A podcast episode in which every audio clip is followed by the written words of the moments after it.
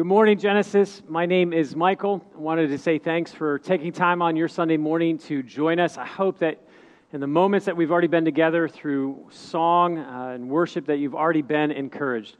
Welcome to week number six of Hey Jesus. This is a series that we are specifically looking at questions that people asked Jesus.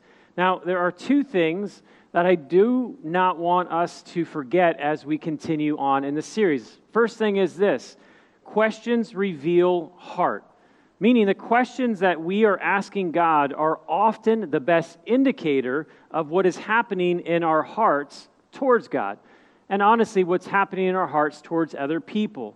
So, all of that to say, we should pay attention to the questions that we're asking because it reveals what's going on within our heart.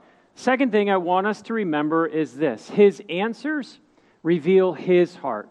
His answers, meaning Jesus' answers, reveal His heart for us. With every answer Jesus gives, we are catching a glimpse of not only His heart for the questioner, but His heart for all of us as well. This, to me, is the beauty of asking questions and listening to the answers that Jesus gives because it is His heart that will change our heart. It's His heart that changes our heart. If you want to experience a change of heart, what I'm talking about is a heart that is filled with peace or rest or joy or love or grace. If you want to experience firsthand a heart that is free from things like fear, anxiety, worry, hate, bitterness, unforgiveness. If you want to experience a heart change, specifically a heart that's filled with and a heart that is free from, well, that only is going to come from receiving Jesus' heart for you. With every question Jesus answered, he is not seeking just to pass along information, he is seeking to pass along transformation. Let's not forget as we go on in this series that it is Jesus' heart that will change our heart. And to be very honest with you, as I observe all that's happening in our world right now, specifically what's happening in our country and our culture, we are a people that need hearts changed. And I'm not just talking about some people that need hearts changed. I'm talking about you. I'm talking about me. All people need hearts changed. Now, out of all of the questions that we're going to consider in this series, I'm not sure that we're going to look at a question like we are today that actually reveals how dark the human heart can actually be. Out of all the questions that we are going to look at in this series, to be honest with you, there's not a question that bums me out more than this question that we look at this morning. It's one of those questions, when you hear it asked, you kind of just think to yourself, did someone actually ask Jesus that question? Like, did that really happen? Now, over the years, I've asked my share of what I will call really, really, like, really dumb questions. For example, I remember talking with a good friend of mine who works with deaf students. And so I began asking them all sorts of questions about Braille and what it was like to learn Braille and was it difficult. And after about a few minutes of me asking questions about Braille, they so graciously and very kindly said, Michael, you realize that Braille is for people who are blind, not for people who are deaf. Now, I've asked my share of dumb questions along the way, like a lot of dumb questions, but I'm not talking this morning about a dumb question or even a ridiculous question that was asked. I'm talking about a question that was asked that reveals how dark the human heart can actually be. Now, before we look at this question, I wanted to paint a picture of what the environment was like in which this question was actually asked. This is a question that we're looking at that comes on the heels of Jesus inviting a man named Levi, otherwise known as Matthew, who was a tax collector, to follow Jesus, to become a disciple of Jesus.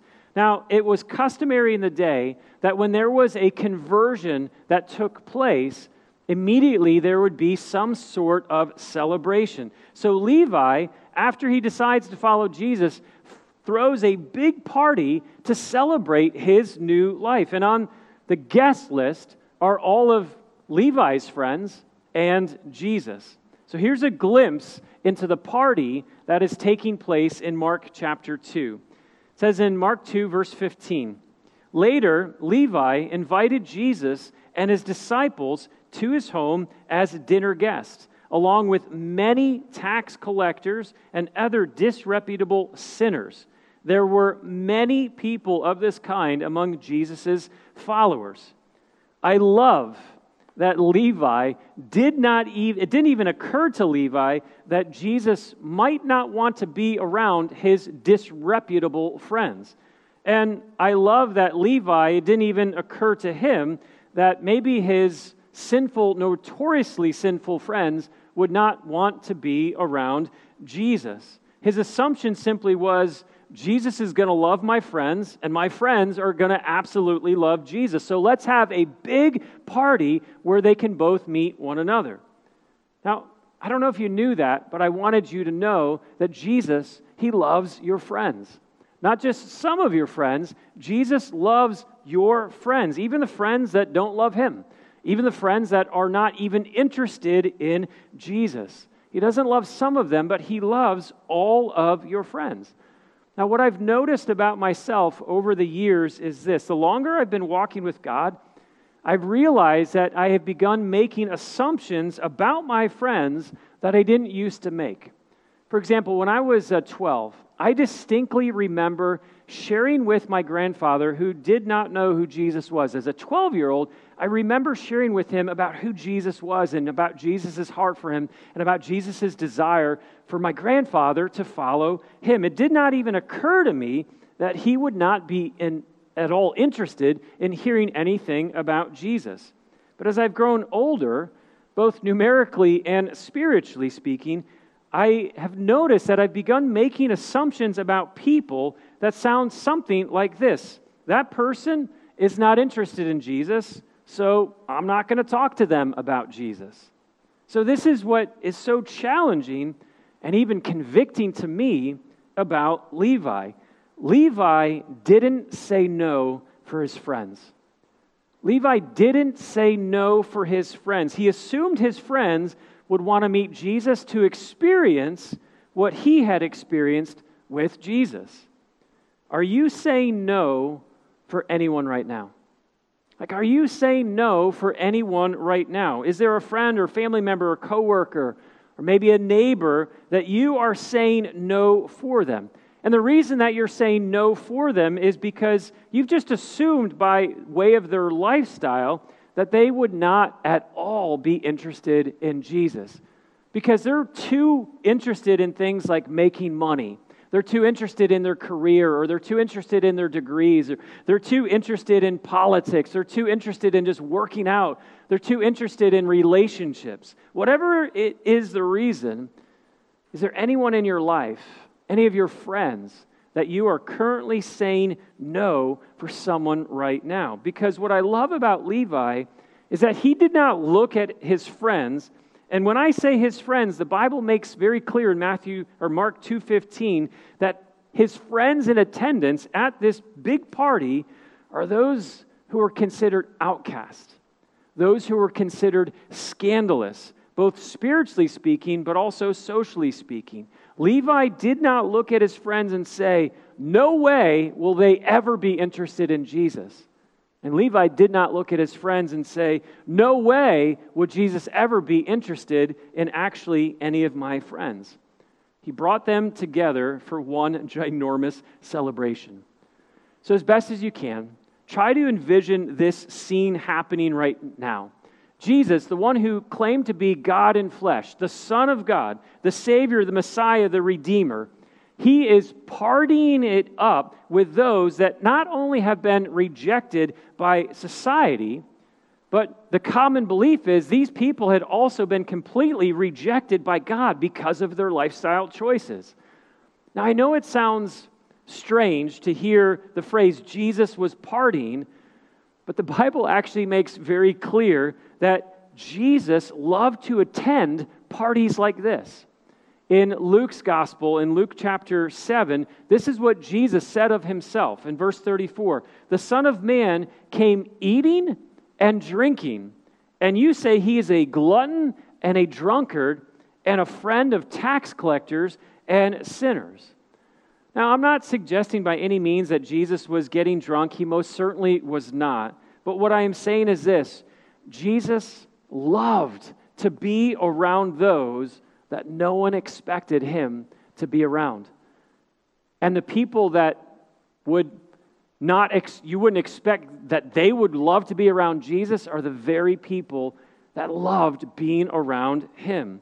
So, in the midst of what I think would have been an absolutely amazing celebration, an amazing party taking place, some party crashers showed up and they asked Jesus' disciples a question.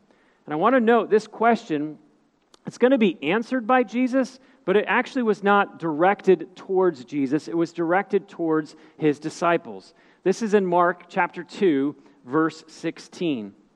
But when the teachers of religious law, who were Pharisees, saw him eating with tax collectors and other sinners, they asked his disciples, Why does he eat with such scum?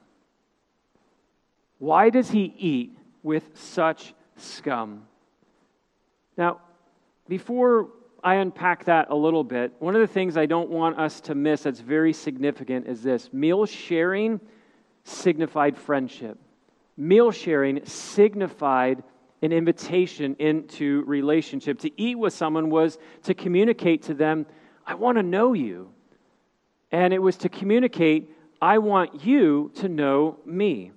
I mean, I think we understand this, this principle, this concept. When you invite someone into your home to share a meal, you're saying something so much more than just, hey, I didn't want to eat by myself because I do that all the time, so I just wanted to invite you over so I didn't have to be my, by myself to eat one more Hot Pocket. When you invite people to your table, you're saying something very powerful. What you're saying to someone when you invite them into your home to share a meal is, I like you. I actually want to be friends with you and establish a relationship with you. So, what was utterly perplexing to the Pharisees is that God's Messiah was befriending people, not only that were considered enemies of Israel, but also enemies of God. They just did not have a category for Jesus befriending anyone other than themselves. I don't know about you, but when you heard the question that was asked, my heart sank. How is it possible that anyone could ever look at somebody else and declare, You're scum? Like, how is it possible that in someone's heart, a question could come from the heart that said, That person is absolute scum? Now, to be completely honest with you, after asking myself and wrestling with that question, it took me all of three seconds to realize that it's actually very easy to look at someone and declare that they are scum because I did that to the Pharisees. What the Pharisees did to the people at the party, I immediately began to do to them. Meaning, I looked at the Pharisees and declared in my heart, You are scum for even asking such a horrific question. And what's even worse is that I was able to rationalize in my own heart towards the Pharisees that I was justified in saying that they were scum for thinking someone else was scum. It's okay for me to view them like that because of how they're viewing other people like that. So when I first read this question, I realized I'm no different. I'm no different than these party crashers. I'm no different than these Pharisees. I did to them what they were doing to the people at the party. You think they're scum? Well, guess what? I now think you're scum for thinking they're scum. And let's just be very honest. How often do we do the exact same thing? That person clearly hates people, so I hate you for how you hate those people. And what's so uh, sad is this we're able to rationalize our hate because their hate is somehow different than our hate towards them. Humans just have this incredible propensity to rationalize just about anything in order to justify our feelings, our attitudes, and our responses. So let me just ask, I think, a challenging question. Will that line of thinking, will that mentality, will that heart condition ever change anyone or anything ever? Will me thinking that they're scum because they're thinking someone else is scum, will it ever change anyone? Will it ever change anything? And I think the answer is simply absolutely not. As I mentioned earlier, it's only Jesus' heart that will begin to change our heart. And what I love about how Jesus answers this question is it so clearly reveals what his heart is for people, not just some people, but for all people. This is in Mark chapter 2, verse 17. When Jesus heard this, he told them, Healthy people don't need a doctor, sick people do. I have come to call not those who think they are righteous, but those who know they are sinners. Do you notice what Jesus didn't do? He didn't rebuke the Pharisees at all. He didn't even try to correct them at all. And he certainly didn't respond to them like I did in my heart and thinking, gosh, you guys are such scum for thinking they're scum. Jesus simply reiterated his mission. Jesus simply made clear why it is he came. Those that you think of as scum, well, those are the ones that I've come to invite into the kingdom of God so they can participate in the great banquet of God. The very people that you're thinking are scum. Well, guess what? Those are the ones that I've come to invite to be part of my kingdom so that they could enjoy an eternity at the great banquet of God. You see, this is why I love the metaphor that Jesus uses in his answer. I'm a doctor, ergo, I spend time with sick people. I'm a physician, so I'm going to position myself around people who are not healthy. This is why Jesus' mission is such good news because Jesus came specifically for those who are messed up. Jesus came specifically for those who just have had mistake after mistake after mistake. Jesus came specifically for those who have hurt others deeply and have been hurt by others deeply. Jesus came for those who would confess, listen, I'm not all that. Jesus came for those who would confess, I cannot get my act together. My motives are far from pure. Jesus came for those who would admit, I understand that I am far from perfect, and pretending to be perfect is absolutely exhausting. Jesus came for those who would confess, I'm sick and I need a physician. Jesus came for those who would agree, I am a sinner and I have sinned. But herein lies the problem. Not everyone thinks of themselves as sick. Not many people are walking around thinking that they're perfect, but most people are walking around thinking to themselves, but I'm not that bad. Yeah, I get that I'm not perfect, but I'm honestly, I'm not that bad. Case in point, the Pharisees viewed themselves as incredibly righteous individuals. They viewed themselves as very healthy. And sadly, the more righteous one views themselves, well, the more you'll begin to diminish who Jesus is, and the more you'll begin to minimize what Jesus actually came to do. So let me just ask you this question Did Jesus come for you? Did Jesus come for you? Meaning, at this party with Jesus, there were two types of people. There were those there who knew they were sinners. They knew they were sinners. And then there was another person at people at the party that were there who thought of themselves as incredibly righteous. Now listen again to what Jesus said. I have come to call not those who think they are righteous, but those who know they are sinners. So, did Jesus come for you? Now, what I'm asking is this Do you view yourself as sick in need of a doctor? Do you view yourself as a sinner in need of a Savior? Or do you just honestly view yourself as one who's ultimately pretty healthy, as one who acts, generally speaking, pretty righteous in what you do. Because one of the things that you need to know, one of the things that I need to remind myself is the Bible makes crystal clear is that we have all messed up. Not one person is without sin. Not one person is righteous in and of themselves. It says in Romans, everyone, not just a few, not just some, not a lot, but everyone has sinned. And all, not some, not a few, but all fall short of God's glorious standard. Now, if that's the only verse that we had in all of Scripture, well, then we'd be in trouble because that's just bad news. But the good news of how Jesus answered this question is this Jesus came for all people because all people are sinful people. Jesus came for all people. In love, Jesus invited Levi, Matthew, who was a notorious sinner, a tax collector. In love, Jesus said, Levi, I want you to follow me. And Levi said, I will follow you. In love, when Jesus answered uh, the Pharisees' question, that was their moment. That was their moment in time to joyfully turn to Jesus and say, Well, gosh, then Jesus, you have come for us because we are no different than the ones we thought of as scum. And sadly, they were blinded by their own self perceived righteousness, and they completely missed Jesus. They completely rejected Jesus.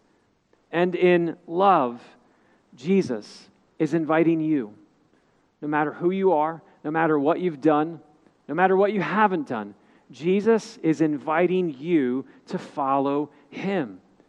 And so if you have not said yes to friendship with Jesus, to his invitation for you to, to follow him, well, you can do that now.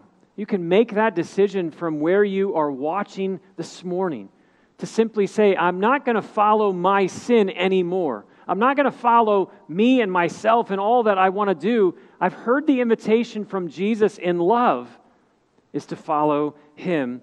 And that's the choice that you can make today to follow him. And for those of you who have said yes to following Jesus, whether it was a week ago, a year ago, 10 years ago, or 60 years ago, like Levi, well, then you and I get to continually throw parties for our friends so they can experience what you have. Jesus inviting a sinner into friendship with himself. This story in Mark chapter 2 is such a picture of God's love. It's such a picture of just God's grace. And so, in the next few moments, I've asked uh, some folks from our worship team to lead us in a time of reflection, but specifically singing a song that I think is probably one of the most well known songs, whether Christian or if you're not a Christian, it's a song you know, and it's called Amazing Grace. And as they lead us in singing the song, I just want you to take a moment to reflect on this one question What impact is God's amazing grace having on you? What impact is God's amazing grace having on you? Because when grace came to Levi, to Matthew, his first response was to follow Jesus and say, I've got to go get my friends so they can meet Jesus as well. What impact is God's amazing grace having on you? One of the more well known verses in the song Amazing Grace is that, that line, that lyric says, that, that saved a wretch like me. When we get to that part of the song, I just want you to ask yourself the question who are you thinking about when you say, saved a wretch like me?